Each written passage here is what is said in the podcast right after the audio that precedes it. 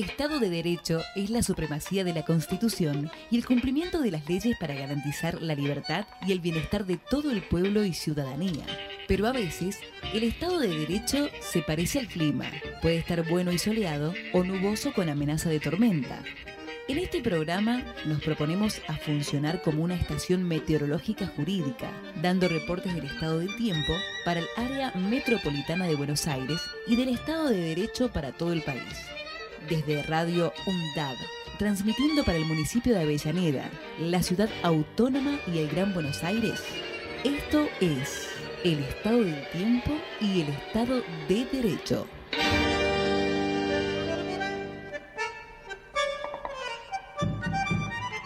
Bueno, buenas tardes, un día jueves más acá en el programa del Estado del Tiempo y el Estado de Derecho por Radio UNDAP FM 90.7. Estamos acá con el profe Germán de Derecho a la Vivienda. Hola, profe. Hola, ¿qué tal? ¿Cómo estás? Gracias, Luciana, por invitarme. Todo tranqui. Bueno, ahora salimos a todos los a todos los que vienen, le decimos, salimos por FM ya a partir de septiembre, así Ah, que muy bien. un logro ganado de la Universidad de Radio UNDAP, así que grande, Para festejar. bueno. Sí, sí, sí. Bueno, le comentamos a nuestros oyentes que nos pueden mandar mensajes este, en nuestras redes, en Facebook Tiempo y Derecho, en Instagram y Twitter, arroba Tiempo y Derecho. Ahí nos pueden dejar mensaje y también participar del sorteo del libro El, este, el Segomonto Tardío del profesor Javi Ortega, que también nos va a visitar ya pronto en, estas, en estos meses, así que lo vamos a tener ahí. Este, bueno, ¿crees que te cuente cómo va a estar el clima en esta semana? Dale. Porque ahora ya está bastante pesadito, Sí. ¿no? Bueno, hoy vamos a tener una máxima de 24 grados, va a estar soleado, se siente igual, viste, la Sí, humedad sí, del calor sí. un poquito, es como que, que está ahí. Y mañana vamos a tener lluvias todo el día, una mínima de 15 y una máxima de 20. Así que bueno, ahí ya hay que salir con el paraguas porque, bueno, viernes y sábado hasta el mediodía está anunciado lluvia. Oh, El sábado 25 la mínima y la máxima 25 nublado.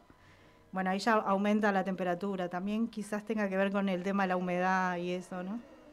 Y el domingo 12 de noviembre, 16 este, la mínima, 22 la máxima y va a estar nublado.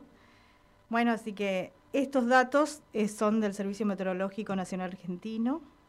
Así que bueno, le mando un beso yo ahí de paso a mi niño, que va a cumplir 16 justo el domingo. Y seguro está escuchando, así que le mando un saludo. ah, bueno, saludos acá. Yo Sí. me sumo. Y mandamos saludos a, los- a tus niños también que ya nos van a visitar un día con vos. La próxima. Los invitamos ahí. Sí, sí, la Queda la invitación en el aire. Así que bueno, ¿cómo venimos la semana? Bien, bien. eh, pero bueno, ya eh, con clima de fin de año. Sí, y ya quedamos. Bueno, el 12 es justo este domingo es el debate y ya entramos después en la semana de, Sí, de las decisiones finales, donde bueno, decimos siempre que cada voto de cada persona define el futuro de todos y que a pensar bien, ¿no? exacto. Sí, sí, sí. Y bueno, nosotros venimos ya con semanas cargadas de parciales también. Sí, Estamos sí. cerrando notas. Cierres de, de cuatrimestre. Sí, así que ahí estamos todos. Sí, es época de, De de- par- de estudiar. Es como que se pasa la pelota de, de los docentes y la docente le pasamos a los estudiantes. Que se- sí. Así es. Bueno, vamos a una tanda y después venimos y ya vamos a charlar acá con el profe. Radio UNDAB. Docentes, no docentes, estudiantes.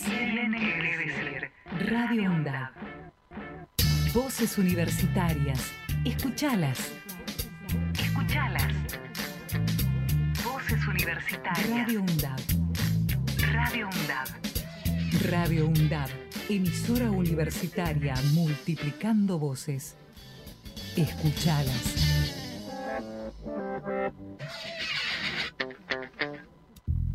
Valor agregado. El mejor análisis de la semana. Política, economía, información y actualidad. Los jueves de 18 a 20 horas. Valor agregado. Donde estés y cuando quieras, escuchar Radio Undab. Búscanos en Play Store como Radio Undab y descarga la aplicación en tu celular. Búscanos en Play Store como Radio UNDAB. Como Radio UNDAB. Donde estés y cuando quieras. Radio UNDAB. Hacemos otra comunicación. Otra comunicación.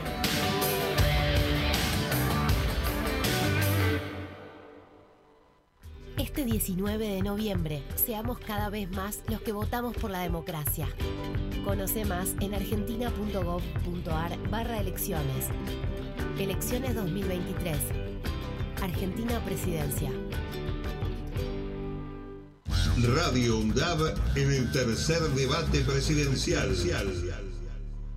Este domingo, 12 de noviembre, desde las 20:30, junto a Radio Nacional y los medios públicos, la propuesta para la Argentina que viene. Debate presidencial desde la Facultad de Derecho, 2030, domingo, por Radio UNDAB, la radio pública de la Universidad Nacional de Avellaneda. La democracia no es un regalo, es un frágil tesoro que debemos fortalecer y proteger sigamos escribiendo la historia de una Argentina democrática y justa. A 40 años de la democracia, Aruna, Asociación de Radiodifusoras Universitarias Nacionales Argentinas.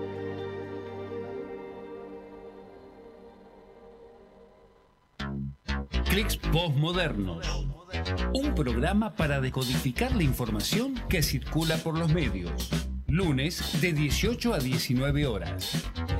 Clics postmodernos para compartir miradas críticas y reflexivas sobre la comunicación. Conducen Luis Lázaro y Hugo Moleiro. Una coproducción de la Defensoría del Público y Radio UNDAD, Universidad Nacional de Avellaneda. Aruna. Asociación de Radiodifusoras Universitarias Nacionales Argentinas. Somos 63 radios en cada región del país. De este a oeste y de oeste a este. Somos radios universitarias. Somos plurales. De norte a sur y de sur a norte. Somos federales. Recorriendo todas las regiones. Somos Aruna. Todas las provincias. Comunicación Federal. Desde nuestras universidades. Somos Aruna. Aruna. Asociación de Radiodifusoras Universitarias Nacionales Argentinas. Jubileo, un programa cruzado por generaciones con mucha autoestima, integrado por graduados y estudiantes de periodismo con la participación de vecinos y estudiantes de UPAMI. Jubileo, música, humor y política, todos los jueves de 17 a 18 horas. Radio UNDAD, docentes, no docentes y estudiantes tienen que decir. Radio UNDAD, la radio de la Universidad Nacional de Avellaneda.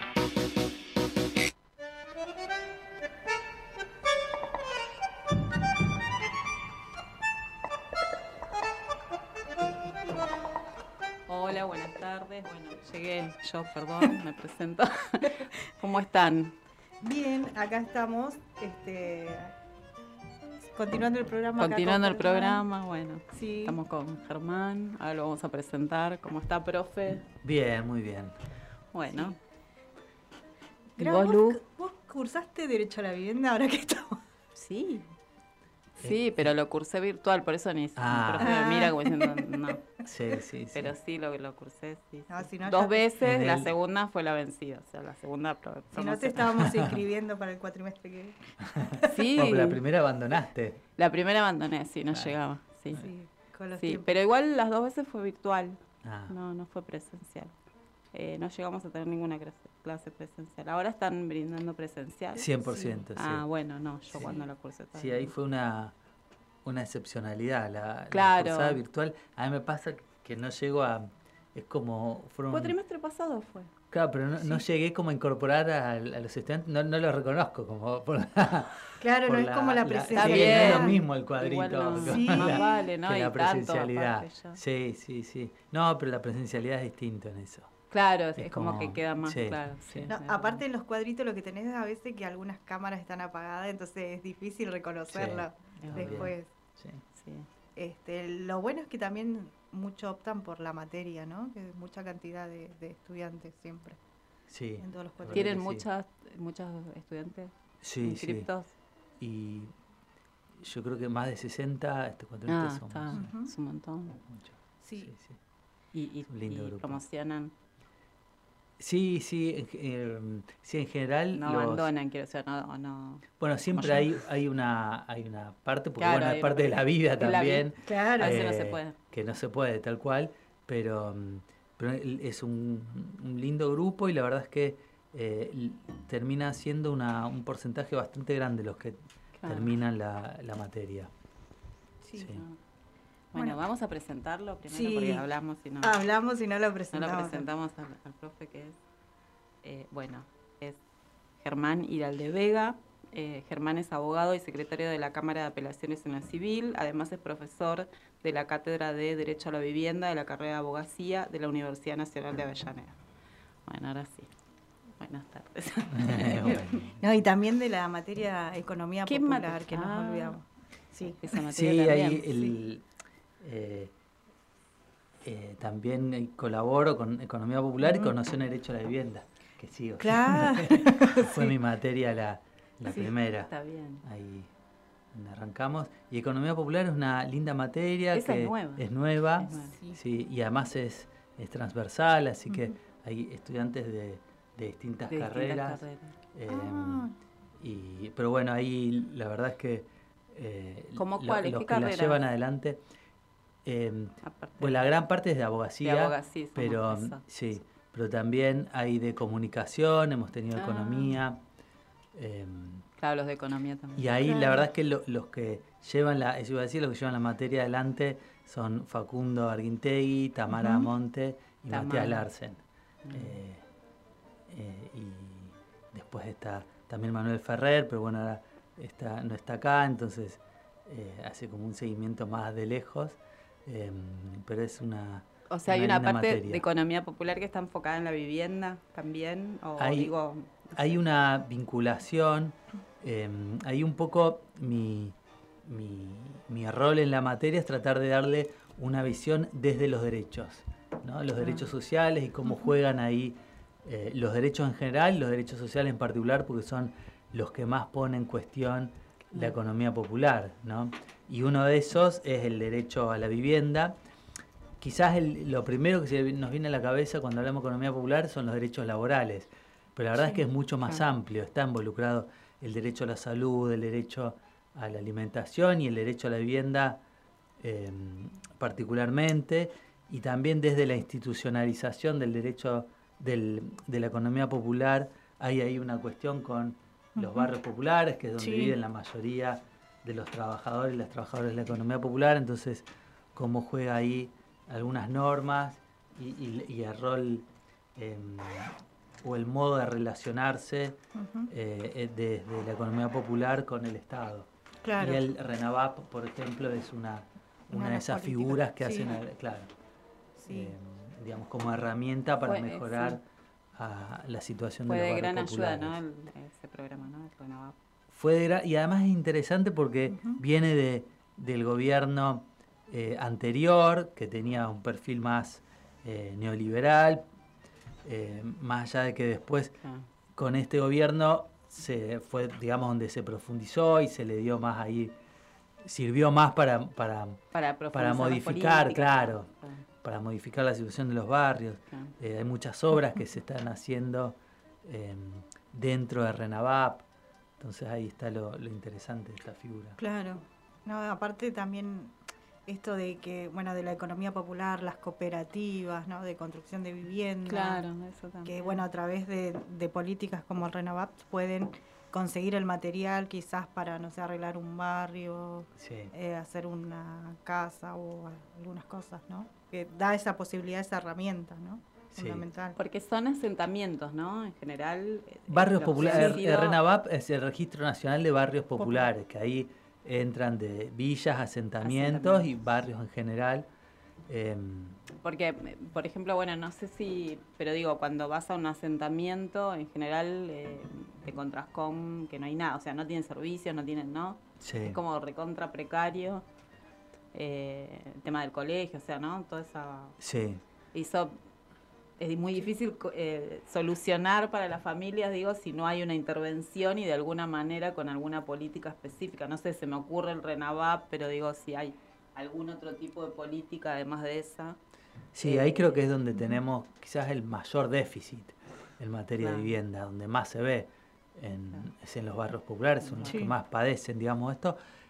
Y, pero a mí hay algo que me, gusta pensarlo como que la, em, la gente en realidad sabe eh, cómo solucionar sus problemas, entonces em, lo interesante para mí, o ahí hay algo de rol del Estado, que tiene que ser ponerse a disposición de, de la gente, digamos, del pueblo, y ayudarlo con fondos pero también darle espacio, porque si en vez de, yo siempre lo imagino con, hay, hay, un, eh, hay que hacer, no sé, cloacas, y en vez de eh, dárselo a una gran empresa que vaya y haga la obra, si, se, si los fondos se lo dan al propio barrio, que forma una cooperativa, que ahí se está dando fuente de trabajo, digamos, es todo una cadena que se genera eh, que va más allá de la obra en sí que tiene que ver con el trabajo, con todo lo que genera el trabajo, el salario por eso,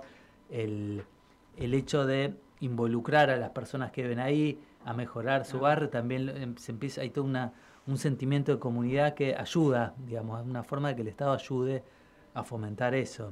Claro, no solo no es que vaya y le diga, bueno, hacemos esto. Claro, no es una política de un escritorio, de una ciudad o de, una oficina, sino que em, es de algún modo darle las herramientas para que las propias personas lo puedan hacer. Parece que eso es interesante. Digo, como para pensar las políticas públicas en general. Claro, porque aparte de esto que vos decís, no hay nada más importante que la persona que conoce su territorio sabe lo que le falta y, qué es lo que hay que hacer. Porque quizás de esto que, como vos decís, alguien que está en un escritorio no va a saber. Implementa una política que capaz nada que ver ahí este, en cambio, las personas que habitan ahí conocen, viven todos los días, saben, bueno, acá hace falta estas cosas. Y a través de, bueno, de las cooperativas de vivienda, de la economía popular, este, se puede eh, desarrollar, este, ¿cómo es? Una, una vida más digna, ¿no? Sí. También. Y, y, más del pueblo y que dejen de ser asentamiento y que son barrios populares, barrios del pueblo donde vive las personas todos los días, ¿no? Porque ahí también hay personas, no nos olvidemos de eso también, ¿no? Que, que bueno, que, habitan personas y pensar en la dignidad humana. Y sí, porque son también son muy marginados, ¿no? Sí, ahí hay, hay una, eh, una palabra clave o, que es integración para mí. Em, que ahora se habla, em, ahí quizás los los curas villeros acuñaron ese término, lo, fomentaron un poco más, que es la integración sociourbana, ¿no?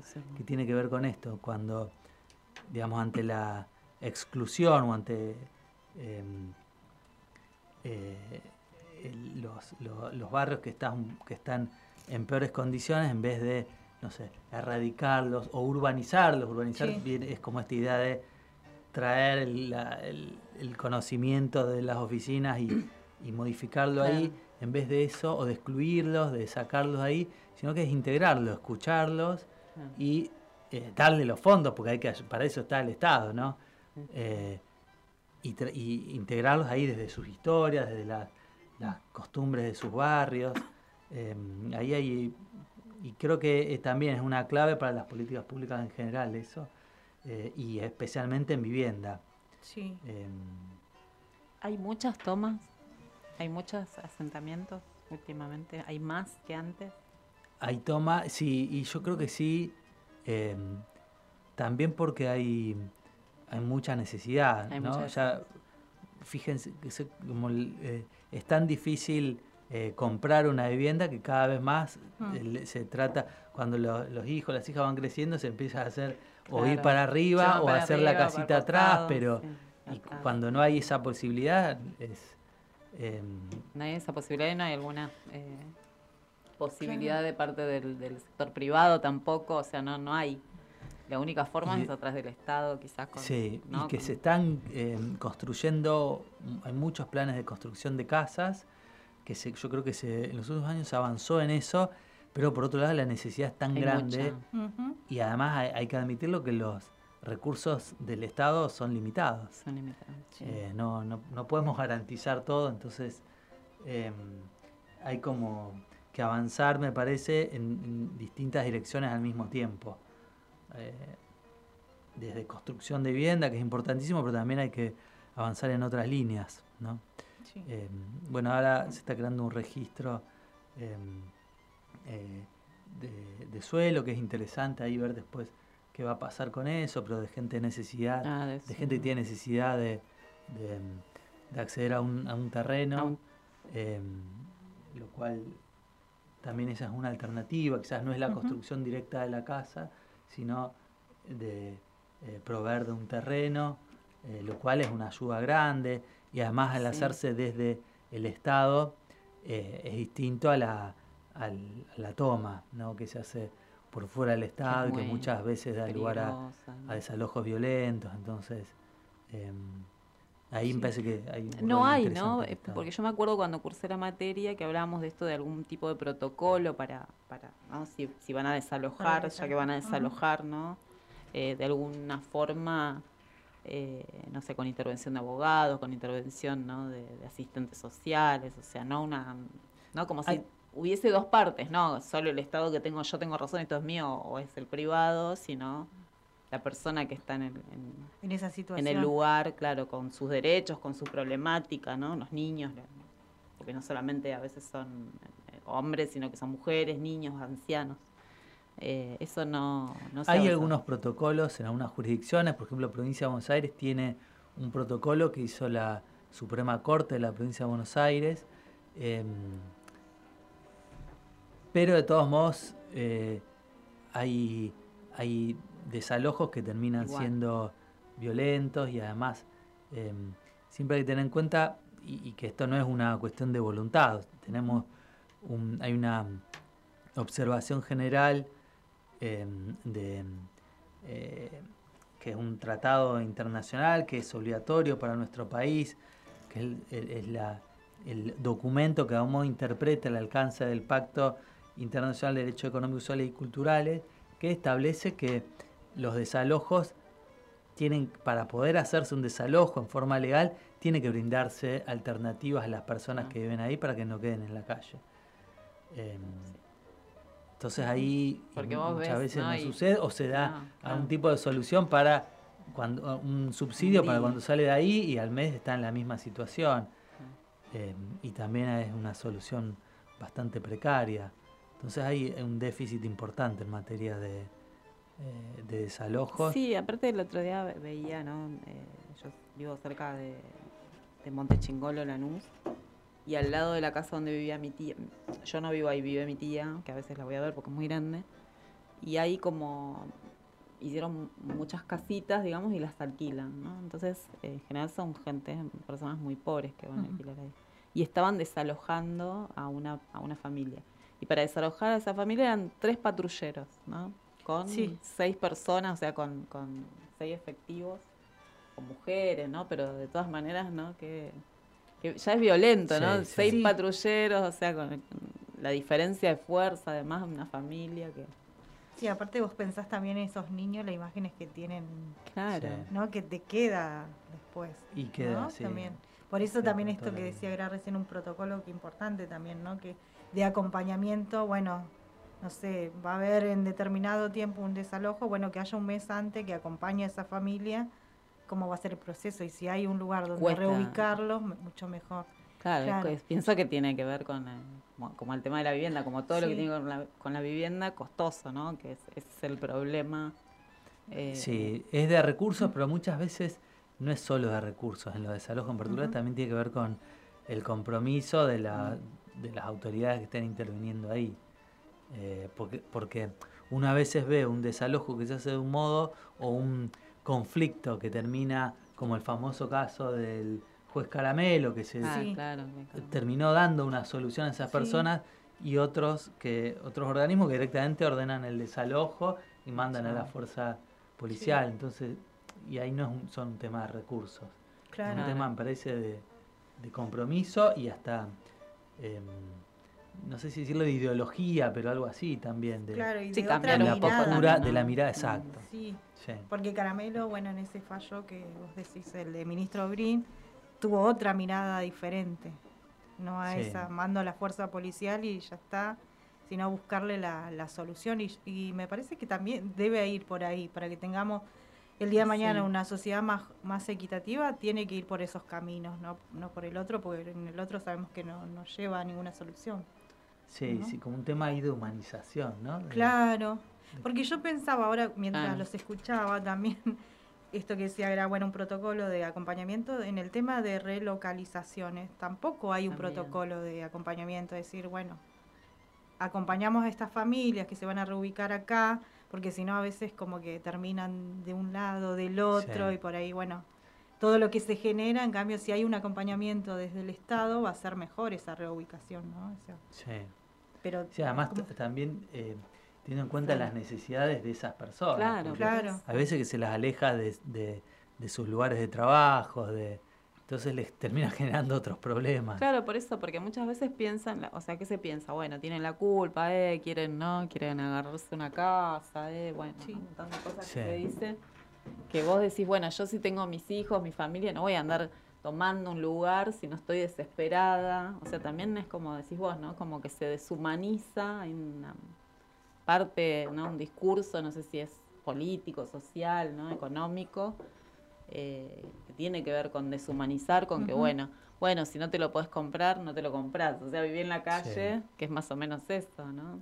Y, se me ocurre que en, una sociedad organizada, democrática, tenemos que tener formas de responder, quizás no automáticamente, o qué sé yo, quizás como decimos, bueno, no hay tantos recursos, pero de alguna manera responder.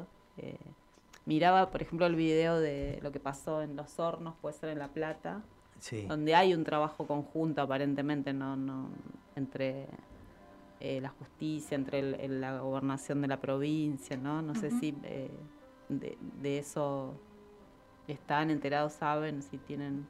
Yo porque me escuché nada más, pero no, no estoy muy...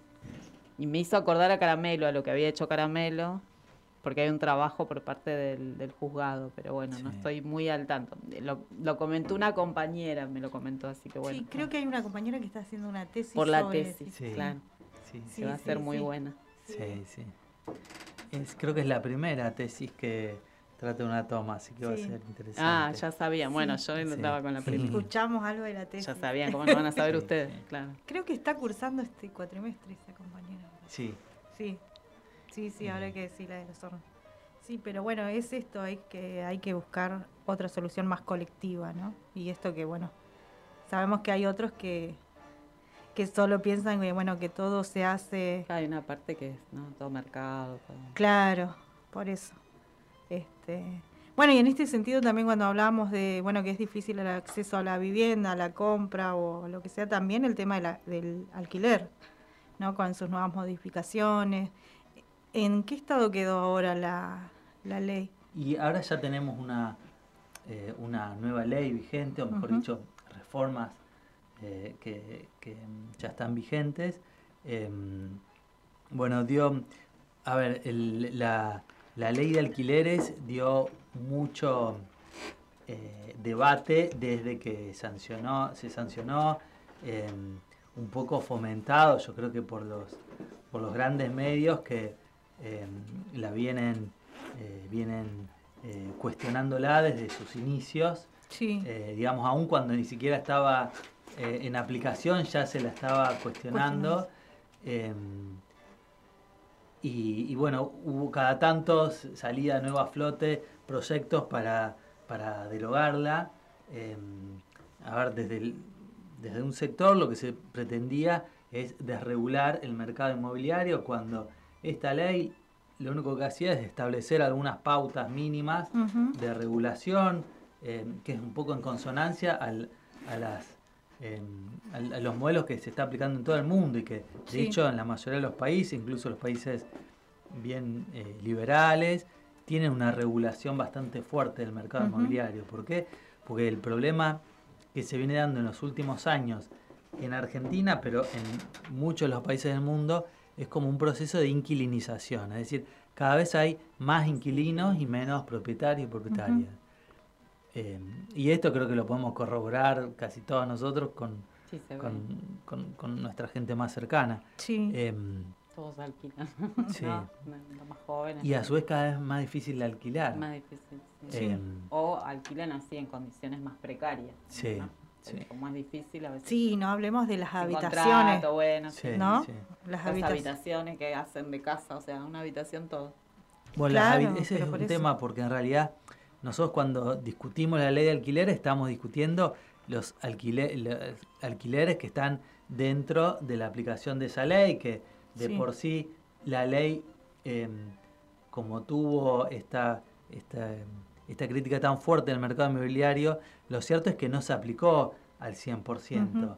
El mm. grado de aplicación de la ley em, fue, em, quizás no hubo el acompañamiento un acompañamiento muy fuerte de la ley por parte del Estado, entonces eh, muchas veces no se aplicaba, eh, con lo cual ahí las críticas que se hacía a la aplicación de la ley también es relativa, porque si no hubo una aplicación fuerte de la ley, ¿cómo sabemos que, es, cómo podemos eh, sostener que no dio los resultados esperados? y después que hay muchos alquileres que están por fuera de la ley, como por ejemplo las habitaciones. Eh, que un poco la necesidad también, a veces se dice las, las viviendas incompletas, ¿no? Incompletas como que no tiene el baño, la cocina, que es esto, el, alquiler de la habitación, y que viene creciendo mucho en los últimos años. Entonces también hay que ver, bueno, qué solución se da a esos alquileres. Claro. Eh, que aparte deben cobrar mucho, ¿no? Eso sí. sí. sí, demasiado.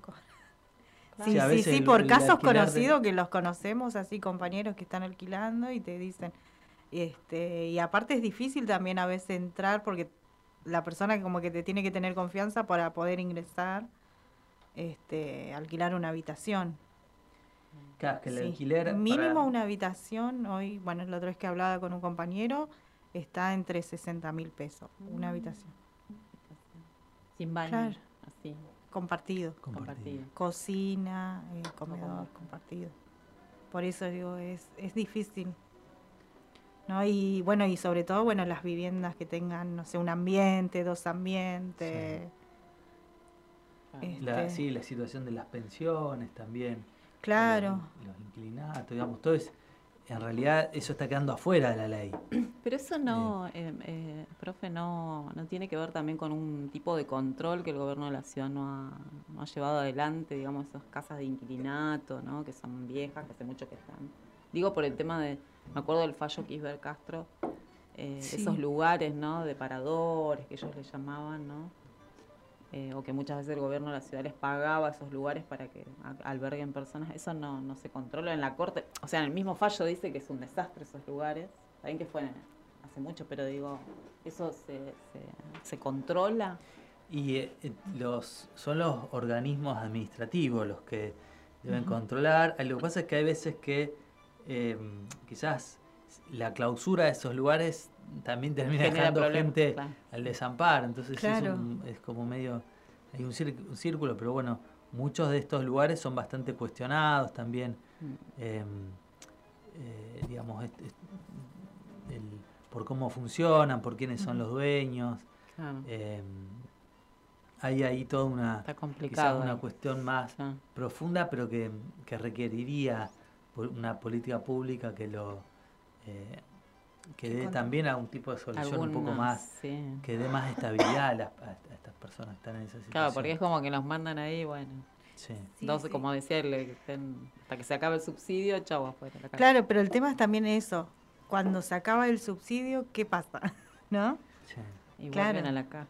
Claro, o algunos alquilar de nuevo, y bueno, muchos, yo calculo que también a veces no se quejan por el hecho de decir, bueno, por lo menos estoy acá en este lugar y no me quedo eh, fuera del lugar, ¿no? Em, en una situación más vulnerable todavía. Creo que por eso, eso también, creo que eso te quita también ese derecho a, a quejarte, digamos, ¿no? De cierta modo, como que lo naturaliza, naturalizás y como que te decís, bueno, no, no me queda otra, ¿no? También. Sí, también en una situación así como que no tenés mucho para elegir. ¿no? Como que sí. Debe ser muy difícil, ¿no? Hay, hay, hay un tema ahí de fondo, me parece que tiene que ver con cómo entendemos al derecho a la vivienda. Em, y si el tema de la vivienda es un problema individual de las personas o si es realmente un derecho social, un derecho humano, porque si decimos un derecho humano, un derecho social, ya eh, no parece ser solo un problema de la persona. Em, ¿no? Como por ejemplo el, derecho a la salud, el derecho a la educación, ahí lo tenemos más incorporado, me parece como claro, más algo una más cuestión que no es puramente individual. Eh, en cambio, la vivienda todavía lo seguimos pensando en términos muy individuales. Por eso es que es un, eh, es un tema que todavía hay mucho para, para trabajar, para debatir. Sí, para ponerlo en agenda, ¿no? Sobre todo, que no que deje de ser algo, digo... Imposible. Em, sí, pero también que deje de ser algo de especulación de mercado, ¿no? Que sea un poco más que tenga que ver con lo humano. Claro. Eh, me acuerdo del profesor de, tributario decía, bueno, no estamos hablando de derecho de propiedad, de tener una casa o propiedad, sino de una vivienda. O sea, una vivienda, lugar donde ir a vivir, bueno, alquilando, no sé, que me la den en préstamo, no sé, de alguna forma. Eh, es como sacar el eje de la vivienda, de pensar la vivienda como un bien, a pensarlo como un derecho. Un derecho, exactamente. Eh, pero bueno, esto que quizás parece tan sencillo, después cuando lo empezamos a bajar a lo concreto, vemos que no lo tenemos tan claro. Entonces, evidentemente, es algo que tenemos que seguir eh, debatiendo. Y además que, bueno, también hay, muchos intereses en torno a, pensar la vivienda como un bien y que se quede regulado por el mercado. Y parece que siempre el mercado es más importante que todo, ¿no? La ganancia es, lo más importante, ¿no? y bueno, es esto del consumo también, ¿no? Bueno, lo que tiene que ver el Laudato Si, también del Papa Francisco, ¿no? Esto de dejar de consumir ciertas cosas y poner eh, la mirada en, lo humano, ¿no? Y en el cuidado del planeta, de la casa común. Sí, también. sí, El, iba a ser el, Pensemos que en las últimas décadas fue, creo que la mayor Em, debe ser un récord de construcción de viviendas en todo el país. Y sin embargo, hay una necesidad de vivienda como eh, no hubo en otros momentos. Entonces ahí está la, contradicción. Em, y sin duda, yo creo que coincido con esto, tiene que ver con esto, con, em, con esta idea, o, ahí un poco la importancia de tener una, una casa donde uno pueda estar pueda estar tranquilo, tener su espacio, como para poder desarrollar su vida, al igual que tener, poder tener un trabajo y cómo está esa relación, y dentro de una casa común, ¿no? Y la cuestión de el cuidado de los bienes, eh, de los bienes comunes, de los bienes de la naturaleza. Ahí implica todo un, em, eh, una tomar conciencia de eso, en realidad, si logramos tomar conciencia de eso, va, va a empezar a cambiar eh, mucho la realidad. Sí. Así que, bueno, ¿les parece? Vamos a escuchar un tema musical y volvemos y continuamos con el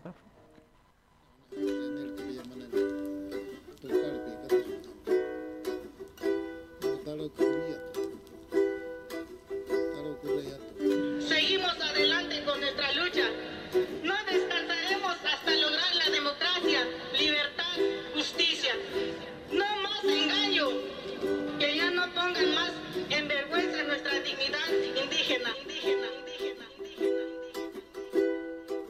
Vengo del aire caliente que mueve el cañaveral.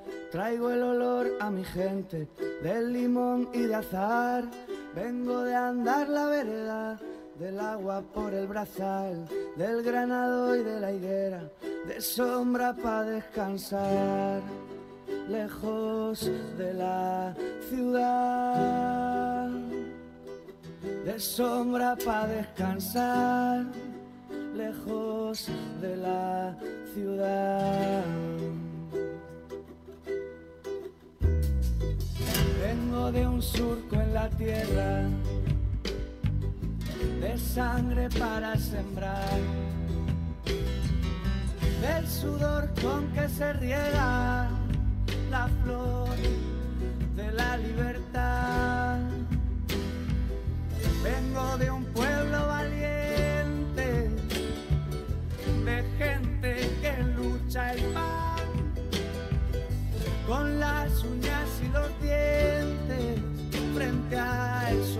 otros que van vendiendo el suelo que pisa, tratándote de comprar y no conocen la vida y son esclavos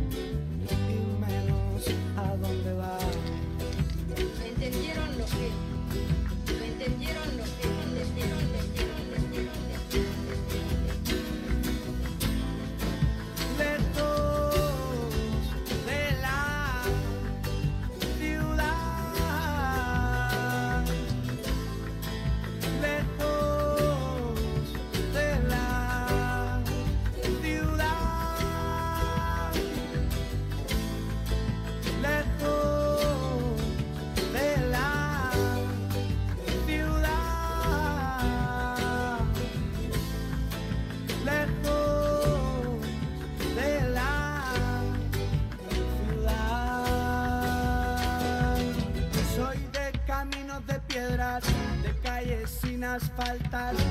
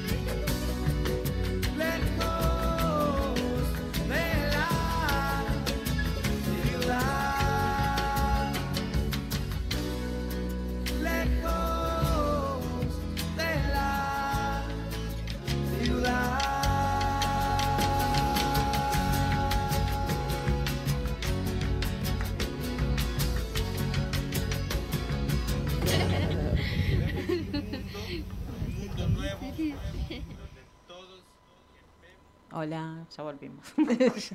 ya volvimos, acá continuamos. Porque el uno habla, ¿viste? Está preparando el mate. Sí, sí, porque acá ahí está el, atrás de, invitado. de escena también. Claro, está el- tenemos que hacer el mate que fue a, Sí, a poner bueno, nuestro mate de todos los días.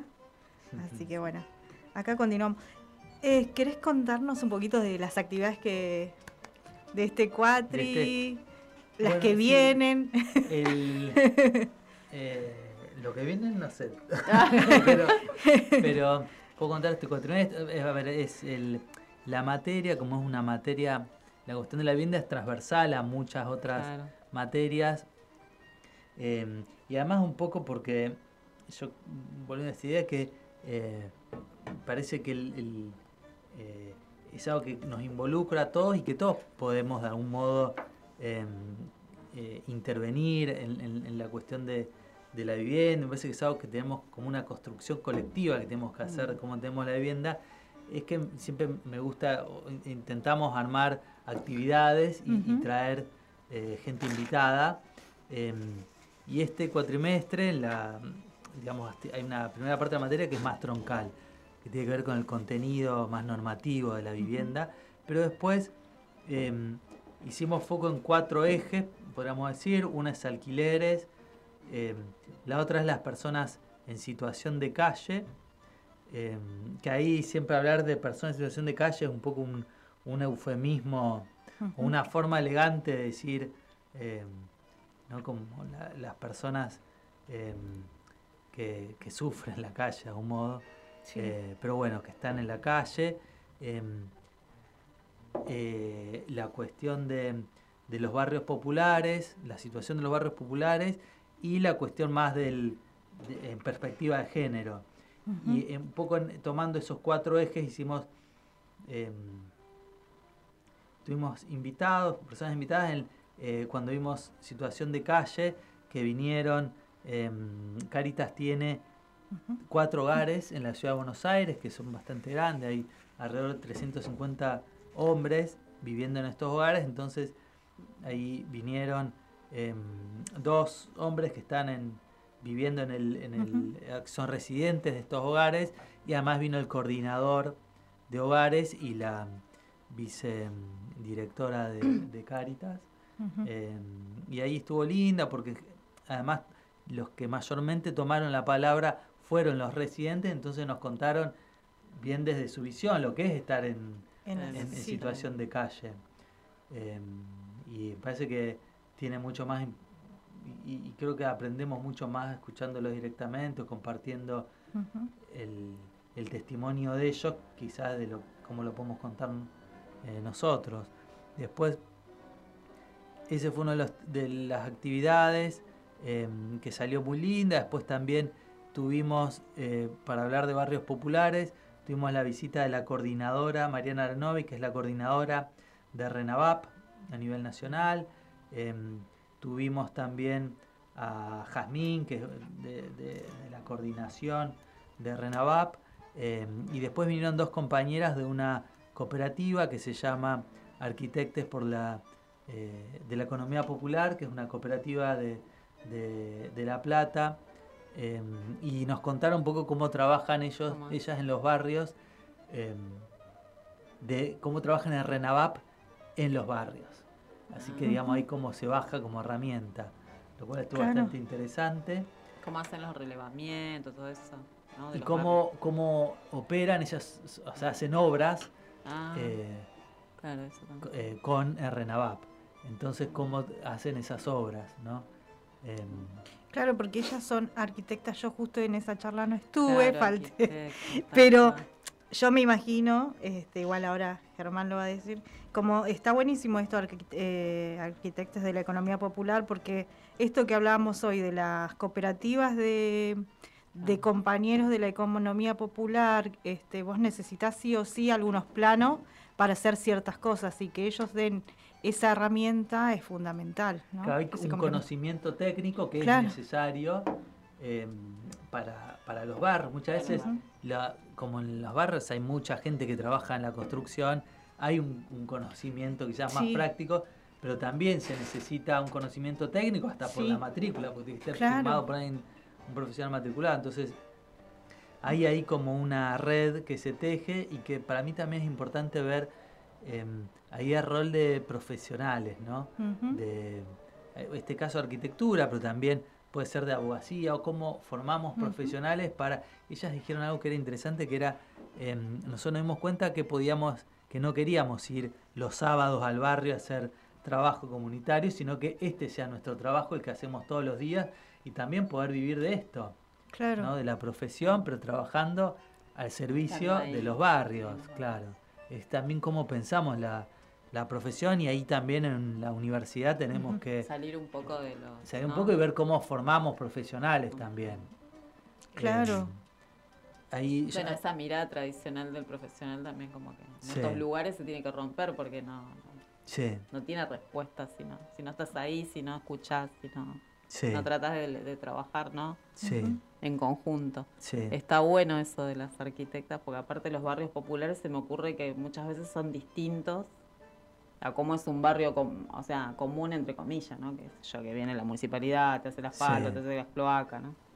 Sí. Eh, digo, en, en, una toma, en un barrio que hace muchos años que está, no sé. Sí, que pues son otras otras características, no es lo mismo una villa donde no puede entrar un camión a hacer la recolección de basura porque hay pasillos que un barrio que tenga toda la traza eh, que por los códigos. Sí. Sí, totalmente. Y la mm, última actividad que tuvimos, em, ahí más de la cuestión de género, eh, ah, fue en torno a, las, a las violencias, a la violencia de género, porque em, en los más del 50% de los femicidios se da ah. en las viviendas, o sea, los, las víctimas viven con los agresores. Em, entonces ahí hay un tema que está atravesada, la cuestión de...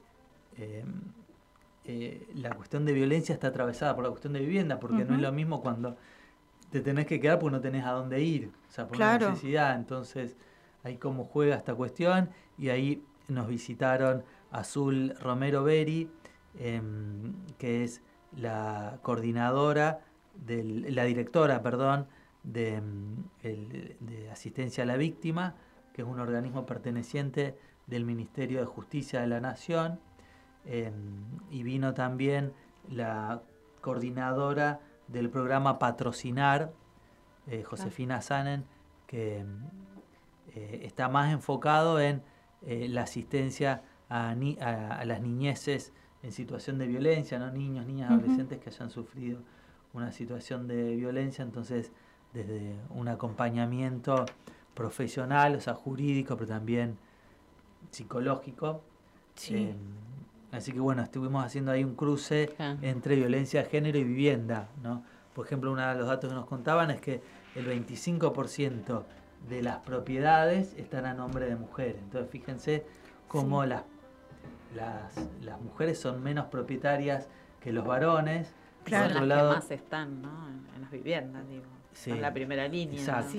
Como que no hay... Eh, también vemos que los alquileres, las familias monoparentales, pagan más caro que las familias tradicionales, o sea, para las mujeres que están a cargo de una familia es más caro acceder a una vivienda que para un hombre. Eh, Sí, quizás le piden más cosas, no sé, se me ocurre por el, Lo mismo como antes, qué sé yo, no sé. Bueno, ahora con la ley de alquileres por ahí un poco más fácil, pero ponele si no tenés recibo en blanco, si no tenés garante, si no tenés... También se hace difícil, ¿no? Sí. También. Y además las mujeres garantes son las que se ocupan de los de las personas más, más, vulnerables, como los chicos de la casa, o las abuelas. las abuelas. Em, y a la vez son las que llevan adelante generalmente el mejoramiento del barrio, los que se ocupan de, em, de las tareas comunitarias, de los comedores. Entonces ahí hay una visión inevitablemente y creo que ahí las mujeres tienen, las mujeres y, las disidencias son las que tienen que, o sea, hay que dar, em, em, como son las que están llevando a cabo la mayoría de los trabajos, me parece que son las que tienen que ocupar un rol o una voz más importante. Claro. Eh, y ahí la universidad para mí tiene que generar esos espacios. Sí. Sí, hay una parte, de, digamos, del, del barrio que ya estamos cerrando. es que eh, igual muy interesante todo el tema. Nos quedamos con un montón de temas como siempre. Eh, no, pero decía que hay una parte de ese trabajo que no se reconoce, ¿no? Es como que está ahí como digamos, para construir un barrio, para construir una comunidad, ¿no? No sé, digo, en un barrio nuevo. Eh, así que bueno, bueno, muy interesante. Eh, te agradecemos mucho, Germán, que hayas venido, como siempre. Eh, creo que el año pasado fue que vino también, ¿no? Sí. El año pasado, porque sí, sí. Fue pandemia, ¿no? Claro, sí. Estábamos con el barbijo. 2022. Con barbijo. Sí, sí, sí. Ahora ya no, estamos más. Gracias a, ustedes por invitarnos. Y ahora, bueno, el año que viene, porque ya estamos noviembre, diciembre, nos quedan poquitos programas. Este, ya el año que viene vamos a arreglar y va a venir con sus dos niños. Ah, bueno, y quieren venir. A Porque quieren venir. A a José, quieren venir a hablar. Sí, así que los vamos ahí a invitar que vengan. Bueno, muchas gracias. Que tengan un buen fin de semana, Lu, Germán. Mati, Mati está también. Ahí, allá está Marcos también, ahí lo estoy viendo. Uh, Marco. bueno, y nos vamos hasta el jueves que viene. Hasta el jueves que viene, muchas gracias.